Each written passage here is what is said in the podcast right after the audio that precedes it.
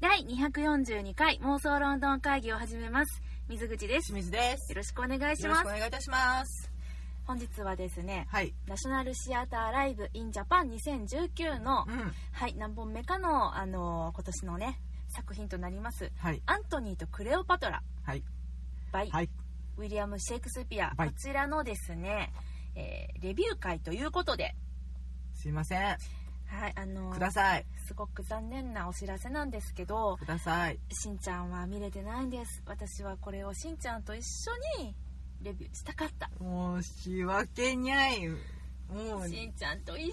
レビューしたかった頑張ったけど、頑張りきれなかった。申し訳ないということで、私も皆さんと一緒ですかね。見れてない。皆さんと一緒でどういうことみ皆さん見れてる皆かさん見れてないの皆さん見れてるまあかでもまあまあまああのあんまりね上映感がそんなに日本全国に散らばってるわけではないから見られてない方も多いかもしれないですけどもね、はい。はいあのシェイクスピアの作品の中でも、うん。そんなに有名じゃない方のシェイクスピア作品ということでねあの逆に私などはすごく楽しみにしていきましたこの作品なんですがはい。はいこれねどういう作品なのかっていうところねこの今手に持っておりますナショナルシアターライブインジャパン2019のパンフレットはい。こちらをですねまずはしんちゃんにもあの説明する気持ちを込めてねちょっと私読ませていただきたい話も知りません。あマジか、なんとなく、うん、大変な美女がいたんでしょっていうだけ。あーまあまあねまあねうん。それはねうん確かになので、うんください。はいじゃあ仕方がないなじゃあこのパンフレットのね、はいイントロダクション言えてないイじゃントロダクションを読みながらね、はい。簡単に説明させていただきますねはい。はい、まずこちらナショナルシアターライブインジャパン2019のあ第5弾なんですね第5弾。はい、えーこちらは古代ローマに、えー古代ローマを舞台としました、はい。シェイクスピア作の歴史劇うん。ですねでご歴ざい史まだすね。はい、これはですね、あのーもうナショナルシアターライブファンの方からしますと、はいあこの順序でやってきたかありがたやって感じなんですけれども私なんかそうなんですがまず、あのジュリアス・シーザーというすごく有名なね、うん。シェイクスピア作品がありますけれども、つい先日拝見しましたねそうですねあのナショナルシアターライブ・イン・ジャパン2018かな、のラストかなはい、うんラストを、あのベイ・ウィショーさんが、あの主演ではい主演って言ったらいいのかなあれあれ主演誰なんだろうね変になるんだろうね、まあ、群像劇だからねちょっとわかんないんですブけれどルータス役で出られてブたんルだーねタス役でね、はい、出られてましたけれどもそのブルータスがですうねん、はいあの最後に、えーまあ、あのシーザーを暗殺した後ですね、うんあのーマーク・アントニーというあのこれまたなんて言うんですかねあのち力を持ったうん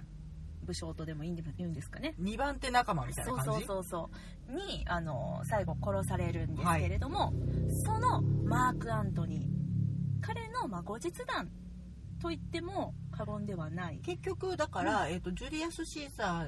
ーが、えっとうん殺された後はいその後を継いだのはマーク・アントニーさんだったってことねそうなんですねこれあの世界史がですね、うんあの習われた方はあ聞いたことあるあるって感じだと思うんですけれども、はいあのジュリアス・シーザー亡き後うんこのあのローマ帝国を、はいえー担っていたうんのが、えーアントニーとあとオクタビアヌスさんとおあとレービダスさんっていうですね3人でいわゆるあの三頭政治3つの頭の政治と書きますけれども、はいはいが行われていたんですねローマで。オクタビアヌスも聞いたことあるねはい、こちらオクタビアヌス・シーザーさんですねちょっとややこしいんですけどもねあの同じくシーザーさんです、うんうんうん、うんということは息子ちゃんこれ何だったっけななんかねえっとまあまあまああのあー実の息子ではなかったっけな何だったっけかなうーん義理の息子とかだったっけなちょっとなんかちょ忘きれちちょゃびっっとた血縁あるかなきかあったかと思いますまあうんうんシーザーなんでねうん、うん多分そうあごめんなさいちょっとそこがあのうろいわ私ほいほいうんでもとにかくあのえっとオクタビアヌス・シーザーさんうんうん、えー、サント政治を行っていたんですけれども、はいまあ、その後ねこのマーク・アントニーさんうんもう三党政治とかうん知らない方でも、この名前はああ知ってる知ってる聞いたことあるあると思われると思うんですが、うんクレオパトラさんの魅力の虜となってしまうんですねうんはい当時そのエジプト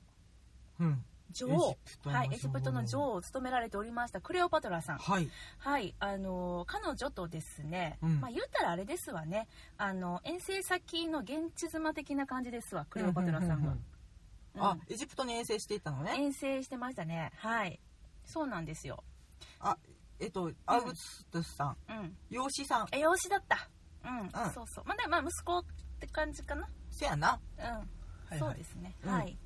そうなんですよであのそのクレオパトラねあの彼女の鼻があと3センチ低かったらうんぬんと言われているあのクレオパトラさ世ん界三大美女そうそう楊貴妃とクレオパトラとあと誰だった小野の小町あ間違えたおのの いもこっていう いもちゃんはね頑張ってお船乗った人いもちゃん男の人やっけ、うんあそうねそうねえそれさ世界三大美女って言ってんのは日本人が言ってんのおそらくねそうだよねだ、うんじゃないとさ小野の小町そこに出てこないよね入んないね小野の小町って誰だっけえっと百人一首の中にいたよおおそういうあれねううんん、なるほど。わかりました。はい。 はい。でね、このクレオパトラさんね、はいまあ私、あの、アントニーとクレオパトラっていうタイトルは知ってたんだけど、うんまさかあのクレオパトラさんのこととは最初思ってなくってう、んね。で、本当にあのクレオパトラさんのことなのかなと思って、はいはいうんまあちょこっと調べてみたら、はいやっぱり、あのー世にはね、かつてクレオパトラさんいっぱいいたらしくって、うんで、このクレオパトラさんはクレオパトラ7世さんなの。はいで、ああそんなにいたのいっぱいおってんでその絶世の美女と言われていたクレオパトラさんはうんこのクレオパトラ7世さんのことを指すんだってあじゃあ本当にあの人あの人美女さん美女さんなのあらそうなのでクレオパトラさんのねまあ私もあの軽くウィキペディアで仕入れた情報ではあるんですけれども、はい本当にあの史実うんとしてはうんこのシェイクスピアさんがはい書かれているのともう一緒うんほぼ一緒結末一緒ほ流れも一緒うやっぱじゃあそれは歴史うんちゃんと踏まえた上でそのうそうそう劇作だったってことねそうなのそうなの、だからまああの言ったら、えっと、ハムレットとかと違ってね、うんこのお話は、まあ、史実を踏まえてうんうん書かれたも歴史劇というわけで、創作劇ではないというね、ままあだからジュリアス・シーザーも多分そうなんだよねあ、そうなのそうなの、うんうんだから言っちゃえばこう司馬遼太郎さんが「燃えよ剣」書いたみたいなそんな感じですあちょっと創作もまあうん混じってはいるだろそうそううそうけれどうんでき起こった出来事としては大体そ同うそうじそう一緒です、うんうんうんなんでアントニーさんとクレオパトラさんの間できっとこういうやり取りがあったんだろうなっていうのを、うんシェイクスピアさんがですね無双しながら、はいはい想像しながら書いたんだろうなというそういうお話ですね、うんうんなるほどになりますはいしんちゃんめっちゃ納得してるなう、んうん今の説明で、うん納得してくれた納得しおーあたりがとうよ はいでですねこちらなんですけれどもはいえっ、と戻るね、はいパンフレットの説明の方にはいラブストーリーであり政治構想劇でもあるはい本作、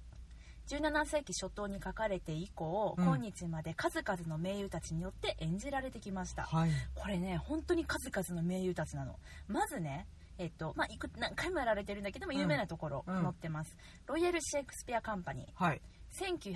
1982年はいマイケル・ガンボンさんとヘレン・ミレンのコンビですうねーわたまらんねたまりませんねあそう見そうてなんです。はい、あと、えー時系列でいくと1987年はいアンソニー・ホブキンスとジュディ・デンチうんふんこれまたすごいね、マイケル・ガンボンさんにうんアンソニー・ホプキンスさそうそうそんうそうあで女優さんもまあうんまあと2000年代あはい2006年パトリック・スチュワートとハリエット・オルターはやられてるんですあね、まあまあやりたくなるんだまあ結う構んおじさんがやりがちそうなのこれねえっと史実に基づいた年齢で言うと、うんあのこの時のアントニーさんうん423歳らしいのね、ふんふんふんふんまあ、でも昔のさあの423歳って今の60歳ぐらいもっとかなぐらいなんのじゃないの印かな象だよねなんかそうそ一生の長さ的なうことそうをな考のそうえなるのと、うん、だから結構お年を召したというかちょっとあの、まあベテランさんがベテランがやりがちでねあの面白いのが、えっと、クレオパトラさん、はいえっと、今回はソフィー・オコネドさんがされてたんですけども、うんちょっと彼女の年齢が私分かんないんですけれども、えっと、史実に基づききますとこれね、はいクレオパトラさん29歳なんだって、うんうんうんもっとなんか熟女なイメージがあったんだけど、まあ、当時の29歳は相当熟女だったのかしら売れてるね売れてるかなっていうふうに売れてるねあ思いましたね、はいはい、そうなんですよだいぶね酸いも甘いも噛み分けた感あったからお大人な感じねうん大人でもチャーミングやったけどね今回のクレオパトラさん、うんでまあ、えっと、日本でも、まあ、もちろんあのいろんな方がされてるんですけれども、うんまあ、最近だったら蜷川幸雄さん演出でですね、はい吉田鋼太郎さんとアラン・ケイさん、うんはい、がされてたりなんということでね本当にあのそうそうたる名優たちが名を連ねてきました本作ですが色味がいがありそうなもう作品だねそうなんです、はい、今回私が見ましたのが、はい2018年のえー9月から2019年の1月までですね、うんナショナルシアターのオリビエ劇場で上演されていた作品ということで、はい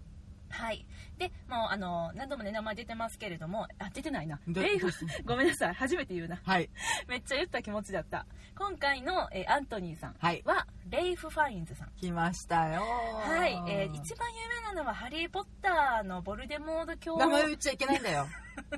えダメダ言メっちゃダメか怖いかあらーわかりました、まあ、でもボルデモード教ああ名前を言ってはいけな はいいあの人ですねそうなんですそうなんですでおなじみのはいライフ・ファインズさん、あれでねも同じんでないよ馴染んでないな顔わ顔わかんねえんだもんそしたら、えっと、最近だったらうんああれじゃグなランいドブダペストホテルあーそれそうだねグランドブダペストホテルかなあとは、えー、と007 007シリーズの新しい M さんでジすディ・ねレンチさん亡き後の M さん、ですねうん、MI6 シックスの長長官さん長官やってちょっと情けない感じのねうんでまやあらなれんてまかすけれどね、愛嬌ある方でやってはるのでねうんうんうんそうですね、うんこのナショナルシアターライブでははい2016年ですね「うんあの人と超人」という作品が、くっそ長かったですね 私めっちゃ好きやったあれ、うんあの上演されましたけれども、うんはい、それの主演をされてたのがレイフ・ファインズさんなんですが、はいその時のですね演出家さんうんこの、えっと、サイモン・ゴッドウィンさんゴッドウィンさんはい、今回も実はレイフ・ファインズさんとこのサイモン・ゴッドウィンさんのタッグというこおとで気に入りやないやまあでもね多いよねやっぱりそういうのってさまああのねそのやってる時に次何しようっていう話になるんかなっていうことがそうねなんとなくそうね推察できますうんが、やしやっぱりあのお気に入りの役者さんっていうのをそれぞれ演出家さんにはいてるんやろうなっていうのまが、あ逆もまあ確かにねそうですね、ううんん思どうったりもするんですせやるんやったらこのことやらししてくれやみたいなのもあるんやろうしてね、ねうんうんうんうんですねあはいというわけでねあ、はいはい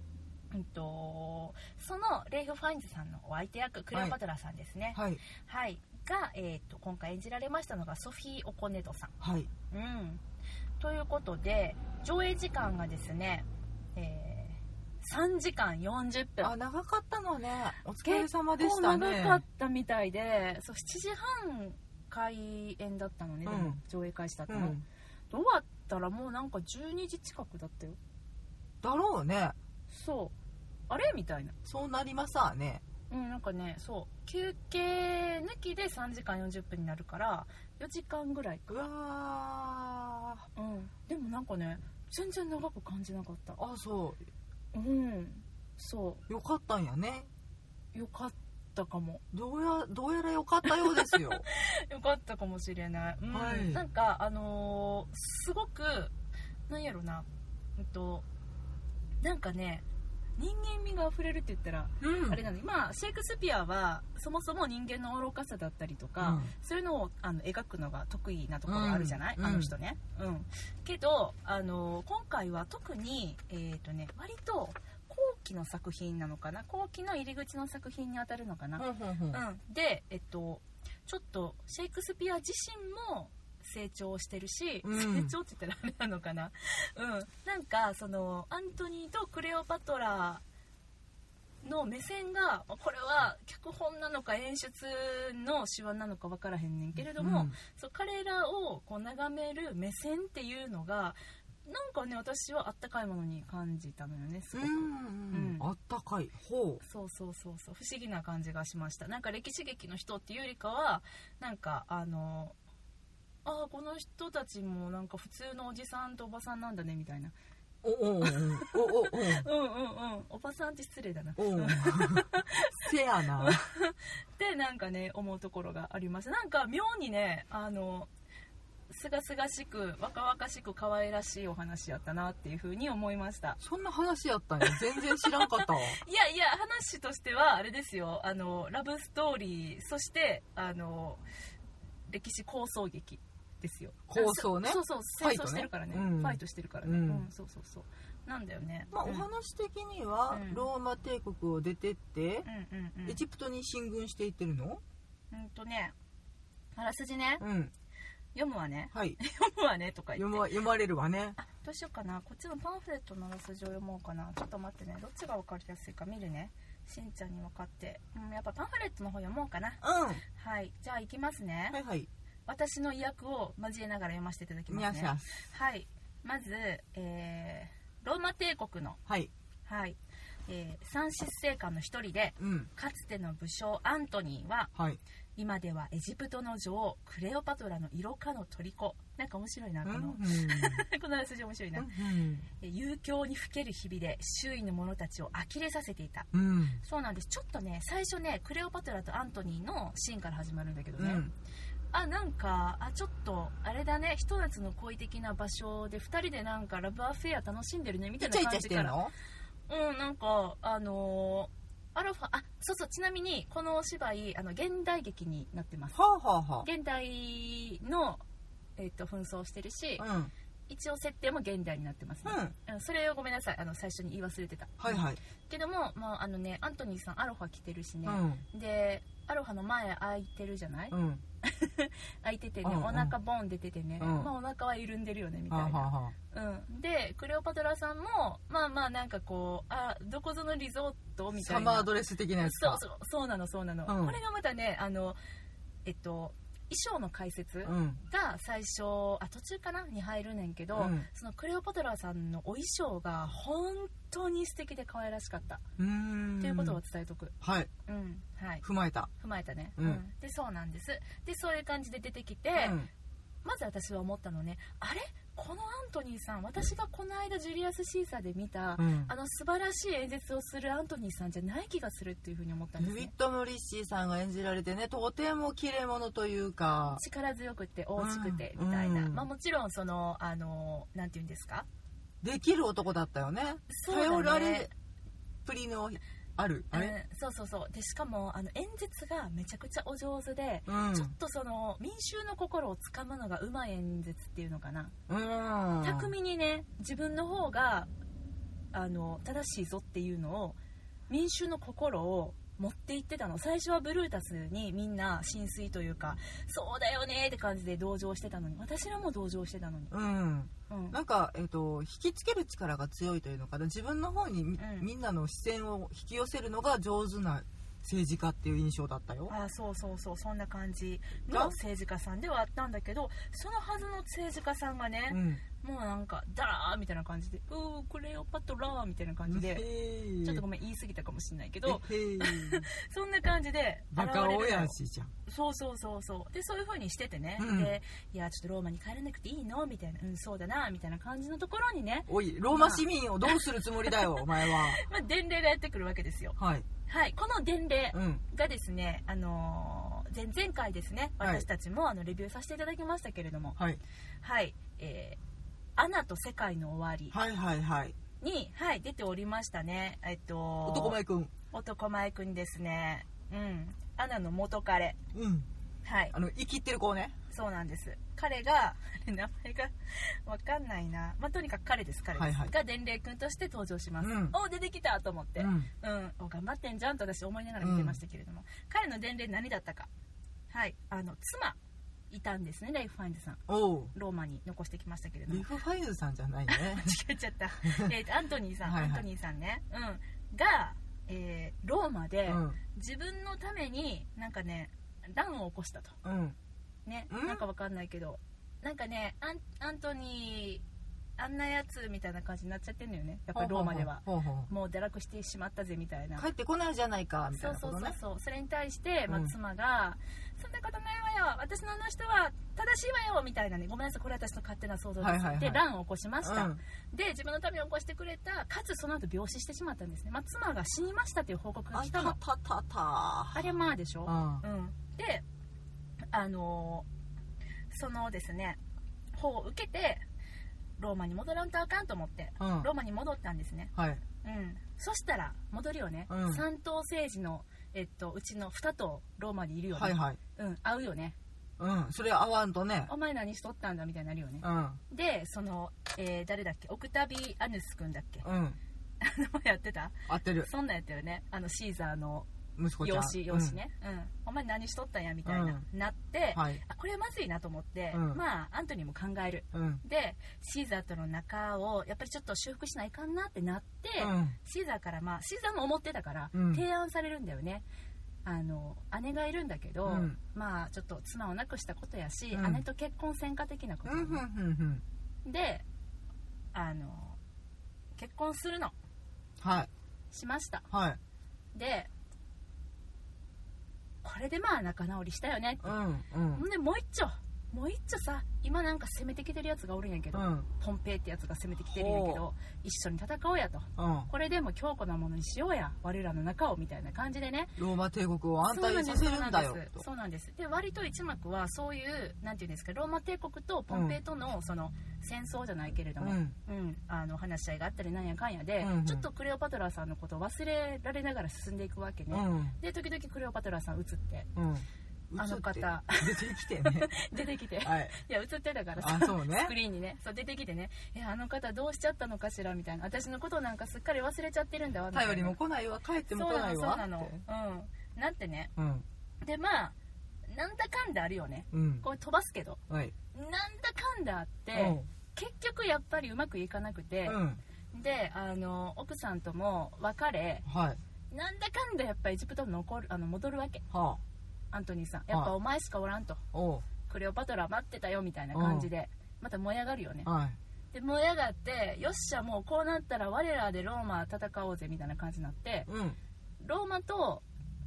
VS エジプトみたいになっちゃうのよおおちょっとなんかこっちはもうなんか一クレオパトラ一アントニーとして見てるから、うんなんかあのー個人的な喧嘩のつもりがあれちょっと待ってこれ国と国とをたなんか互える戦争なのみたいなすごい大きな話に、まあ、実は、はあ実は初めからそうだったんだけどねうんうんでなって、なるけどねまあ破れるよねうんだろうねなんだかんだ敗れちゃって、ん本当はねアントニーさんはあの陸での戦いが得意だったりするんだけども、なんかうっかりなんかちょっともう気の迷いだったかなんだかわかんないけど海での戦いとかもやっちゃって、うんうんあ俺は無理だみたいな感じで逃げ帰っちゃったりとかして、うんもうなんだかんだありまして、はいあってねでどうなると思うこっからはい問題です二人で逃避行あーそうできたらよかったね死んじゃううーんまあ死ぬ心中あ心中ねそうそうそうあのーまあ、心中ではないんですけれども、うんえっ、とクレオパトラさんはいアントニーとねクレオパトラさんはなんかそんな感じになってるうちに2人の心もどんどん離れていってしまって、うんでそこに、えっと、誤報が入るんですよねクレオパトラさん死んだでってほアントニーさんクレオパトラ死んだらもう俺やっていかれへんってなってううん自殺しようってなりますはい聞いたことあるよねこのうくだりんでも実はそれはクレオパトラさんのあの嘘やって嘘嘘だったの死んでなかったのほあの人がどのぐらい私のことを思ってるか試してやるう的うなえー最悪やそうでねあの実は生きてましたってなってでも、うんえちょっと待ってやもうアントニー自殺ししもう死にそうやでみたいな、うん自殺しちゃったぜみたいなうんでは瀕死の希望のですね、うんアントニーはクレオパトラと最後会ってあうん和解してアントニー死んで、うんでクレオパトラはローマにローマ帝国に捕らえられて、うんでクレオパトラあいつはあのほっといたら自殺するから見張っとけって言われるんだけども、まああのねある手段を使って自殺しちゃってうんジエンドはい終わりっていう、それさ女が死んだっつってさ、うん自殺してさう、ん今はのきやに和解できるもんかね、知りませんこれはあのシェイクスピアさんの脚本力によって和解してましたああそそうなんですあの実際史実ではあのえー誤報っていうのがね、うん誰が仕組んだものかはちょっと分かりませんしあのこのシェイクスピアさんの筆によるアントニーとクレオパトラでは、うんまるでロミオとジュリエット再びみたいな感じでね、だねそう好きなんだろうね、うんこの流れがね、うんっていう感じであの2人のすれ違いみたいなのが描かれてたんだけどうね、んまあまあお始まったかって私は思ったんですけど、うんなるほどそうそうそうそうあこれこの流れ見たことあるぞって思いながらとっても歴史でなんかこう血生臭いやつかと思ったら意外とロマンスねそうめっちゃロマンスなのなんか途中がそうそのだから現代劇に置き換えてるからね、うん面白かったんだけどあのー執政官たちのねうんオフィスうんまあ出てくるんだけども、うんその時に今街はこんな感じになってるんですよってことでね、うんちょっとこちらのスクリーンご覧くださいみたいな感じで、うんその、あのー、執政官たちのいるお部屋にうん大きなモニターがあってね、うんそこに現在のあの街の様子みたいな感じで、うんえっと、ニュース画像みたそいうそなやうつそうは BBC ニュースみたいな感じでうんバンって映るんやんか、うんそれはもうリアルななんかこれどっからなんかどどこで撮ったんやろみたいな感じの、うん普通にあの陸で戦争してるほ様子なんかテロがちょっとテロリスト的な感じに扱われてたんだけどポンペイの人たうちが、うんうんあ今爆破してああ大変なんだねみたいなうんうんで紫外線が行われていますみたいそうそうなうそうそうそうでなんかその海での戦いも、えっとあのやつらが攻めてきたぞみたいな感じで映像が使われるんだけど、うんそれは舞台セットにあの映像を当ててのプロジェクションマッピング的な感じだったんだけどね、うんでふ船で出ていく人たちみたいなのが映像で描かれてたんだけど、うんあの面白かったそれが、へえなんかい嫌じゃなかった、うんうんうんうんそうああなるほどそういう風に表すんやなと思って、うんね、現代風に置き換えてっていうのをね、まあ、過去何回か物議を醸しましたけどそうそうそうそう今回は成功した方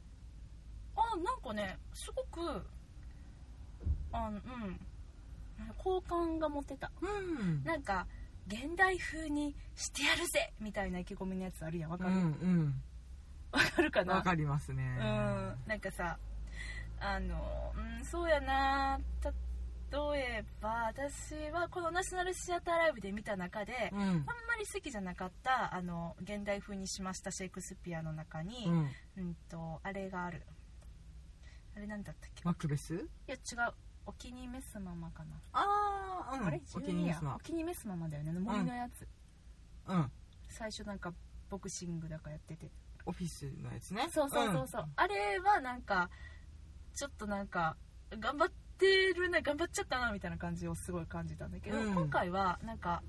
その頑張った感があんまりないというか、うんうんあそういえば現代劇だったねぐらいの感じで、うんまあ、逆に言えば現代劇である必要はどこにあったのかはちょっと分かんないぐらいのうん感じだったんだけど、あ現代にしたからここはこういう効果があるよねっていうのは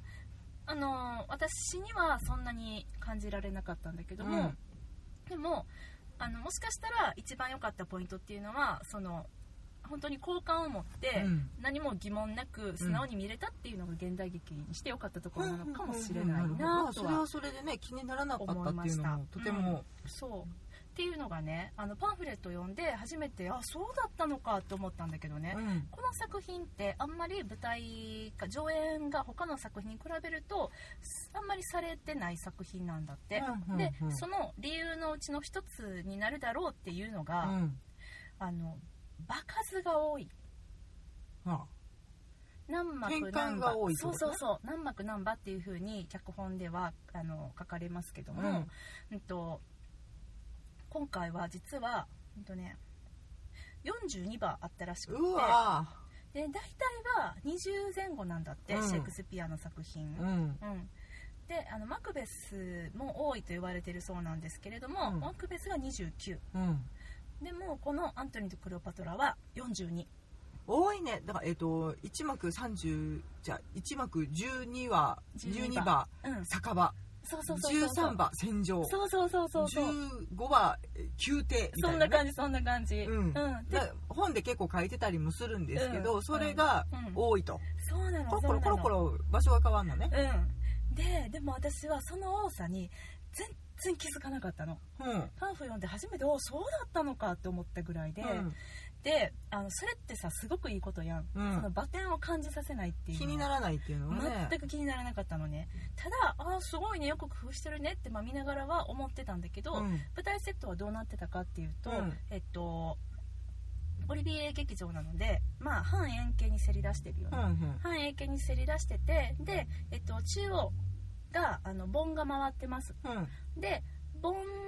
を、えー半分に区切るようにして壁が立ってて、この壁こっち向いてるよねでしあの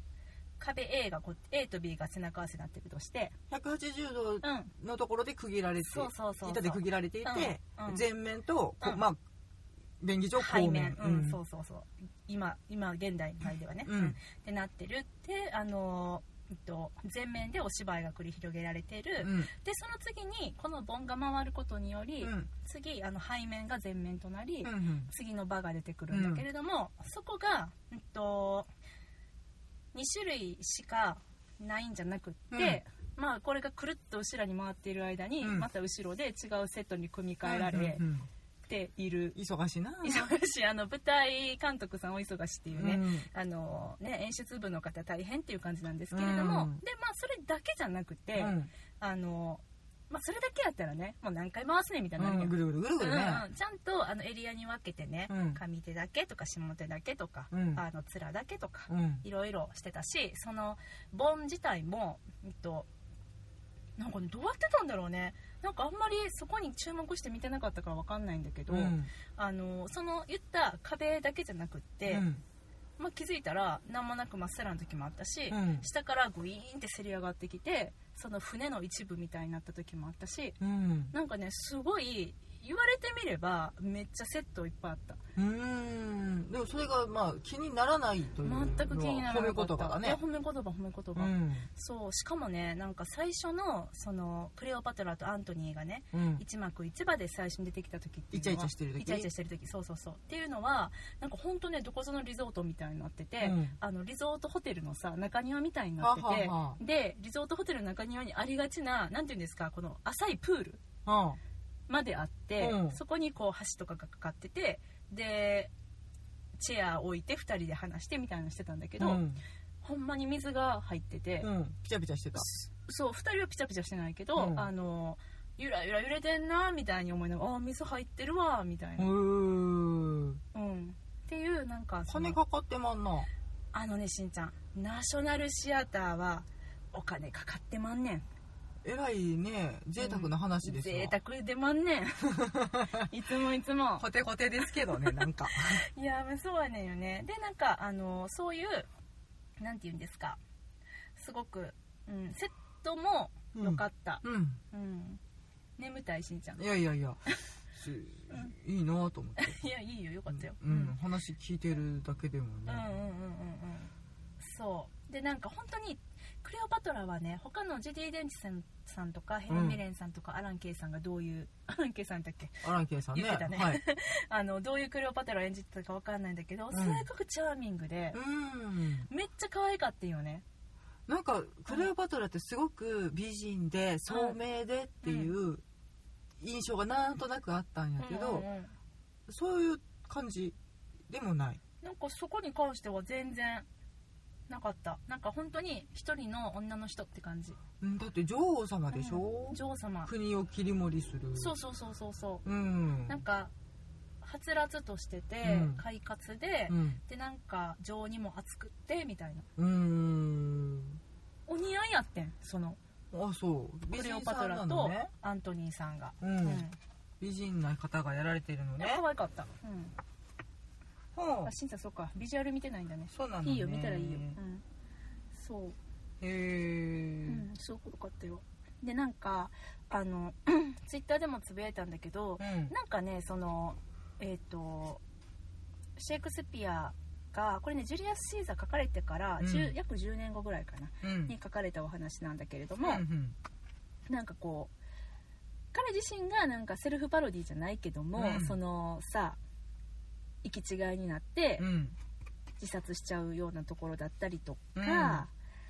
なんかねそういうちょっとちょっとあこのシーンみたいなシェイクスピアっぽいみたいなシーンがねうんあの時々見られるねんやんかそれがなんかちょっとこう嬉しくなるじゃないんだけどうん一旦なんか自分の中でもリセットポイントだったんかね、うーんシェイクスピア的にもそうなんかそのハードな歴史劇とかあと、うんえっ、とねだから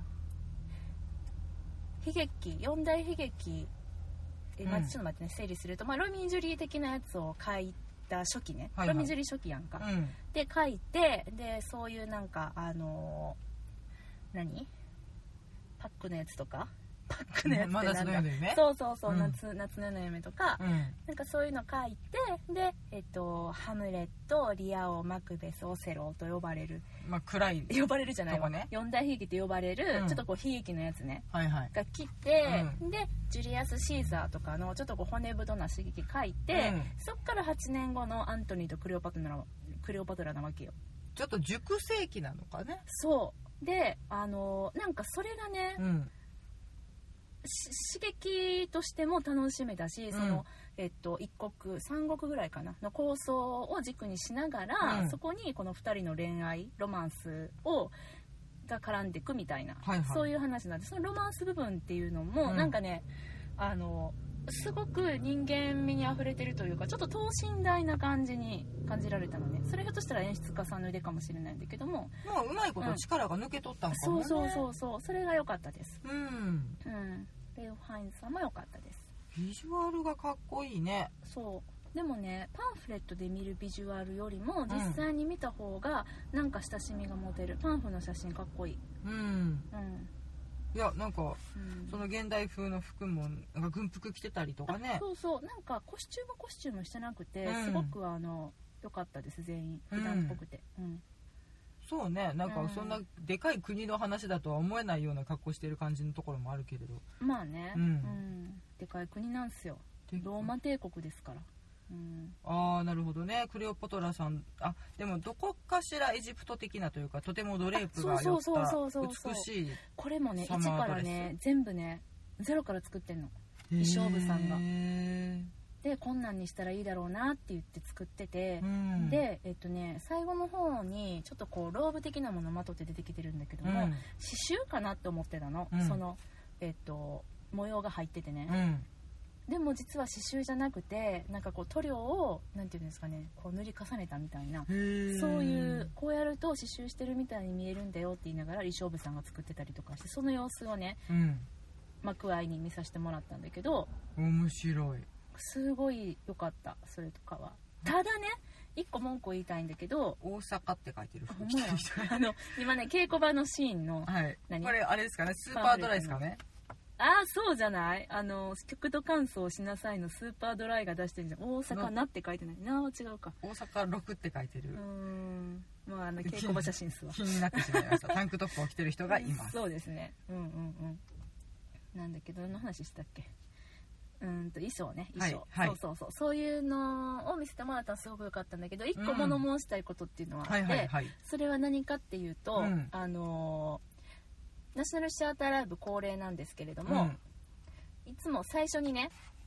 あのーナショナルシアターライブへようこそって言って、はいあの、お姉さんが、お姉さんがインタビューとインタビューしたりまあ幕間インタビューしたりそうそうそうそうそう、出てくるじゃない。バックステージツアーしたりですそう、あの人がね、まあ、あの、今から行われるのはナショナルシアターライブの、あの、アントニー・クレオパトラです、みたいな。うんで、えー皆さんにお知らせです。あのー、蛇が出てきますけれども、んあの、この生きた蛇が出てきますが、うんあの私たちはちゃんと動物愛護法にのっとってあのきちんとこのヘビを取り扱っておりますので、あの虐待とかそういうのはしておりませんみたいなことをね、はいはいよくほら映画とかでさ字幕で出てくるやんか、うんそれ最初に言うわけ、うんじゃあなんかヘビ出てくんねんなって分かっちゃうやん、嘘やなまあ出てきたけど、うん最後の最後のいいシーンにねう、んまああのクレオパトラさんはヘビであーそうかそうはいはい噛まれて死ぬんだけど、うんでもそれがさあヘビであいつかなあヘビうんみたいな感じのさ、うんなんか最初にネタバレされちゃった的なさ、せやまあネタバレっつってもね史実なのでねまあ、そうやけど最初に言わんでいいやんと思って、うんそうそう後で言ってくれるからテそロうッそうそうプかけよって話だもで んそうなやねっていうのがちょっとなんかあのーああって思死ったにとか様に関するところはな、うんチートオブラートに包んでほしいわなそうなんですよ、まあ、っていうね、うんそういうのはあったんですけれどもまあうんまあおおむね本当にすごくあの素晴らしかったなーっていうふうに思いましたねね、フファインズさんね、やっぱうまいんだないやめちゃくちゃうまかったでね、まあ、あんまり私その今まで言及しなかったんですけれども、うんあのそのアントニーのなんていうんですかね腹心腹心と言ったらいいのかなあの家来うんがいるんだけど、うんえーなんていう家来だったっけなすっごく面白い名前なのイノ、イノバーうイーんとノイノバーバスイノバーバスイノバーバス彼がね、うんまああのーちょっと狂言回し的なところも担ってるんだけども、うん彼がすっごい良かったのへーでティム・マクマランさんそうなんかあの最初からなんていうのかなちょっと悪態つくしあのはいはいと「はいアントニー様」みたいな感じでは決してない方なのうんね、うんであのどうすんですかまたそれやるんですかみたいな感じのななんていうの、あのなんかねうんとあこいついつ裏切るんやろみたいな気持ちをうんこっちもなんか見てなんかどっちにもつかないのよねあのオクタビアヌスあれオクタビアヌスだってたうんこの名前私なんかいつも忘れた気持ちになっちゃうオクタビアヌスさそんう側にもね、うんなんかアントニー側にもでも今はアントニー側におるけどみたいな感じなんだけうど、んでしかもあのまあシェイクスピアでよく出てくる狂言はい回し、うんもう普通いつもは狂言回しですっていう人が出てくるやんうか、んはい来ましたよってあのええこと言うよみたいなう、んいいことかちょっとよくわかんないことかわからんけどつぶやく今から「はい聞いてね」みたいな感じやけど、うんなんかそれがあの彼が担ってたのねうんうんそれがすごくよくてで彼自身にもちゃんと物語があったのねうんなんか今までのシェイクスピア作品 って、うん 今までのって私なんかまるで今シェイクスピア生きてるみたいに言ってるけどこうね順番がねあのうん有名なやつからだんだんマニアックなやつを見てるので、うちょんっとそうなるんですけど、まあ、後期なんでねしかもねな今までだったらなんかあのー道家は道家みたいな感じで、うん彼自身にあんまりその人間味のある物語がないっていうかまあパックとかあそうかなパックなんて最たるものでね、うんうんパック人間ちゃうからねもうねうん寄せやからねまあでも彼もも ううあんの軽口叩いてしっちゃかめっちゃかしながらも意思はないからねそこまでそうそうそうそうそう、なんだけどこのインノバーバスうんはすごくそれを感じるというかうん面白い役柄だった、うーうんんでもなんか最後にやっぱりあの裏切ってじゃないけど、うんあのオクタビアヌス側に行っちゃうんだよねうんでなんかけどそのことを自分自身も後悔したりとかっていうのがなんかね嘘くさくなくてすごくなんか本当のことみたいに本心みたいに感じれてうん彼とそのクレオうんじゃうちゃえっとアントニーとの関係性っていうのもすごく良かったです。ううんん。なんかめちゃめちゃナショナルシアターの作品出てる人なんだねああそうねそうね。うんなんかえっと何やったっけななんかも出てた。うん まあなんかもうだねん。多分な人と超人も出てたあんだねそうねそうね出てたみたい。私もあのあんまりちもう忘れちゃってるけど人と超人のこと。うんどれだったんだろね。うねうんもう一回見たいね。うんうん人と超人のなんか話も若干忘れてるからな。うんせやねんなうんまああれだよね結婚ししたくない男したくないと男したい女の駆け引きねそうそうそうそうそうそうっていうねうんと天使と悪魔がなぜか出てくるやつねそうそうそうそう大好きうんうんなんだけどね、まあう、んそういう感じでございましたねうんなんか本当にうんそうだねあ私のツイッターにも書いてるね悲劇とロマンス両方の味わいをたっぷり含んでいたのが面白かったとうん6日前の私が書いております、はいうん、本当にその感じううんよかったですまあシェイクスピア作品として見てもうんまあちょっと面白いというか面白かった、うんでもまあ確かにやるのは大変やろうなと思うううんんだろうねんなんか工夫がいるわねそのままやってもしんどいだけだわなそうねそんな42 番もあったら42番あったからうね、んそううんでもすごい良かったですううんんなん畜生か本当ねあの名前は出さないですけど、うん、私さ、うんいつだったっけな先週ねうん兵庫県立劇場にお芝居も見に行って兵庫県立劇場西富そうそうそうはいそうそう、見に行ったのねまあ結構まあ有名な方たちが出てる大きなお芝居だったんですけど、うんまあちょっとお誘いを受けてはい見に行きまして、まあねあのうんちょっと今、私としてはいまいちに感じまして、うんまあいまいちに感じた箇所っていうのはいっぱいあったんだけど、うんあのーすごくそれいまいちちゃうやんあかんやつやんそんなことないよだって、えっと、たまたま私と一緒の会を見に来てたそのお芝居のデザインを担当されてたうんデザイナーさんもいててね、うん久々にお会いしたんですけれど、はいおおみたいなうん「水口見に来てたんか」って言われておう大体分かったこの感じうにんなるなんとなくわかった はいおおって言われて、う んほんでまあ見るよね、はいで終わるよね、はいこうひっそり帰ろうとしてたんやけうど、ん捕まってさうんあ捕まってっていうかまあねあのー感激後のおしゃべりですよ、はいはいはいどうだったみたいな、うんどうやったほんでどうやったって言われて、うん言いづらいなと思ってこれなんて答えたらいいやつやろうと思って、うんなんかあの本当にねもう多分このあのポッドキャストその方聞いてらっしゃらないと思うし、うん多分関西のお芝居好きの方はもう全然このポッドキャスト聞いてらっしゃらないと思うので、はいまあ正直に言いますけれども、もうなんかその見ちゃってたわけですよ私はもうついその23日前にこうんのアントニーとクレオパトラを、はいそれはねあの英国のお芝居は英国のお芝居、うん日本のお芝居は日本のお芝居って私ももちろん分かってるんだけど、うんつい比べてしまってうんその舞台セットのね転換の、もうまあ気になること気になることってういんう。うんうん、とかもうなんか衣装とかもういろいろ気になっちゃってそこがね気にならないようにすごいねっていうのが多分そうそうそうそう最上なのよねそうそうきっそうそとうそうそうでなんか私こうやってナショナルシアターライブのねまあ、偉そうにもさ、うん今回どうだったとかさ、うんレビューとかしちゃってるわけじゃないですか、でそのナショナルシアターライブの中でこう良かったね今回ここはいまいちだったね、うん私は好きかなあんまりだったかなって話はしてるんだけど、うんやっぱレベル高いわって思いましたこのナショナルシアターライブさんの持ってきはるお芝居はいやもうレベルが高すぎるもうね大人と子供っすわ、うんまあまあでもうんまあ話題になるものとかもうちゃんと面白くなるっていう見込みが立いやもちろんってもるちろもんものしかもうちろん放そ映うさしないからねもちろんそうなんだけどだから、えーもう見せてもらったなって毎回言ってますけど今回も思ったって話、なるほどうん水口さん大満足のようでございますやめっちゃ満足しましたよううんん、そうだねなんかただそのわかなんていうのかな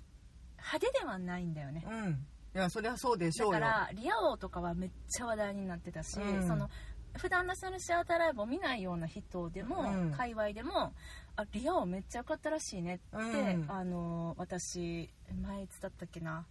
あ展覧会行った時やあのだって普段そんなさ興味も示さないようなさあのチャーハンさんとかがねあ個人名 でしたかはいはい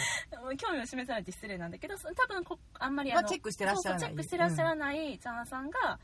そう私その日展覧会見に行った後に、えっとリアを見に行こうとしてて、うん今から梅田に行くねんって言って、うん何しに行くのって言われてあのナショナルシアターライブ見に行くねんって言って、うんわかるかなナショナルシアターライブって言ってって思いながらね、うん私も行ってじゃあでえーって言ってあのリア王やっててああのリア王って言ってめっちゃいいらしいねって知ってたから、うんうんやっぱリア王すごかったんだなと思ってまあそういう話題性としてはね、うリア王とかはやっうんぱそううん、高いんだろうと思うけうど、ん逆に言うと,、うんえー、とこのレイフ・ワイズさんなんかも常に劇場に立たれている方なので、うんうんうんこれが日常っていう側面もあるわけまあで,、それはそううそれはん、そう、うんで常に上質なものを届けている人、まんああのね、1年に1回は絶対舞台に立ってらっしゃるので、うんうんうんみたいな感じで、まあ、これ、ね、うんうん抑えれる抑える人は全員抑えるよねみたいなといこやいやいやろそうななんんでだすろようねねだ。からだからその日本人にとっては、うん多分あんまり話題にもならないプログラムだろうなとは思うんだけど、うんめっちゃ良かったよっていうリアオとかは分かりやすかったねって話、うん、あなるうんほそどのね、熱演っていうのも分かりやすいし、ううんん、ねもう話題性の部分でもねそうそうそうそうそう、うんっていうそういう感じではなかったけど良かったですっていうなるほどはいというわけでねそんな私のえ伝わった他に聞きたいことある大丈夫、大丈夫うん、どっかで見ないとなって思ってるだけ、うん見れたらいいねうんうんそうでね次回は「アレルヤ」ですすぐやんか、はい、待ってましたね、ナショナルシアターライブ。来たよ、来たよ。えっ、と、アラン・ベネットさん。はいそして、ニコラス・ハイトナーさんですゴねー。ルデンコンビはい、ブリッジシアターでね、やったやつです。はい、えっ、今度は、と7月12日から7月18日まで、うんこれね、すっごく、あのー興味津々なんです。あの英国のあの保険診療制度を現代のね、うん描いた作品ということで。うん、ね。どんなにな作品になっとるんやら全く想像つき、うんでもただねおじいちゃんおばあちゃんがとっても楽しそうにねこパれジャマで踊っ絶て対るの面白いやつ。ううんん気になります。これも良さそうねっていうかでも黒いよねきっとね黒いと思います。ブラックな感じで楽しめるんじゃないかな、ぜひ皆さんも見に行ってくださいもうね見れるところだったらいいんですけどねぜひ見てみてくださいちょっとねあの上映感が限られちゃってるんではい、見に行かれへんわボケーと思いながらね聞いてらっしゃる方もいらっしゃるかもなんですけどねどっかでタイミング捕まえていただきたい、私もこれは次はいけそうな気がする絶対行頑けよ張えいるける多分いけるあそうはいうーんよかったわ、うんはいもうねアントニーとコレパトラしんちゃんの感想聞きたかったすいませんじっとうんぷいぷいって何 ぷいって何そうはいですレイ・ファインズさん好きやわやっぱり好きね水口ねめっちゃ好きうんでもね今まで見た中ではリチャード3世やったレイフ・ハインズさんが一番好きああ面白かったねあれもね、うんうんうんそうあれがかかっっここよよかかったね、ったですはい、はいシェイクスピアが潤ってるね潤ってる超潤いえ他今年の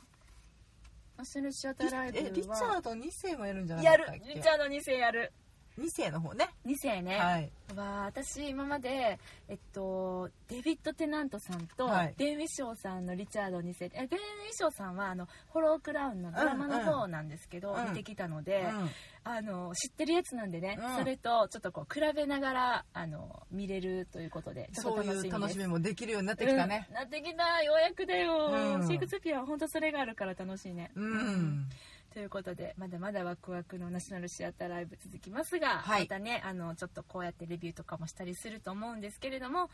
うん、また聞いていただけると嬉しいなとは思いいます。はい、というわけで妄想ロンドン会議ではお便り募集しております。ハッシュタグ妄想ロンドン会議をつけてツイッターでつぶやいていただくか、えー直接私たちにリプライください。はいメールでのお便りも大歓迎です。妄想ロンドンアットマーク gmail.com mosolondon ア